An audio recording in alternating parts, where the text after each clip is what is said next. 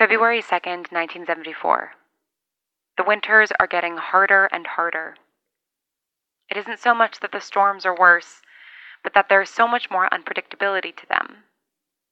I know the weather patterns of my home like I know my own name, but I hadn't fully appreciated just how reliant I'd become on the Farmer's Almanac.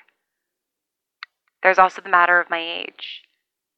I feel the cold so much more now, and long even more for the warm comfort of my dear Harry. Oh, Harry, what has happened to us?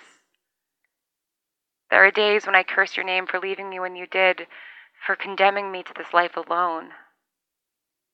For I was alone even before this purgatory I'm in now. Now I can pretend that our girls are still out there living off the land just as we taught them and unable to contact me.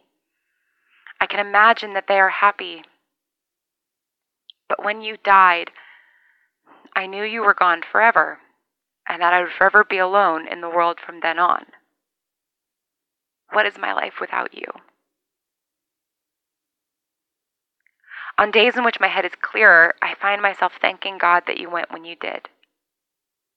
I can be selfish at times, and I want you with me more than anything, but I am glad that you do not have to live with this uncertainty and fear.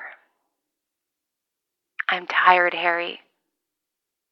I want to see you again, my love.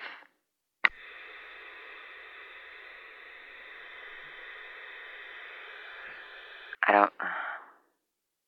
I don't know why I read that one aloud. There's nothing in it that. I'm so sorry, Leanne.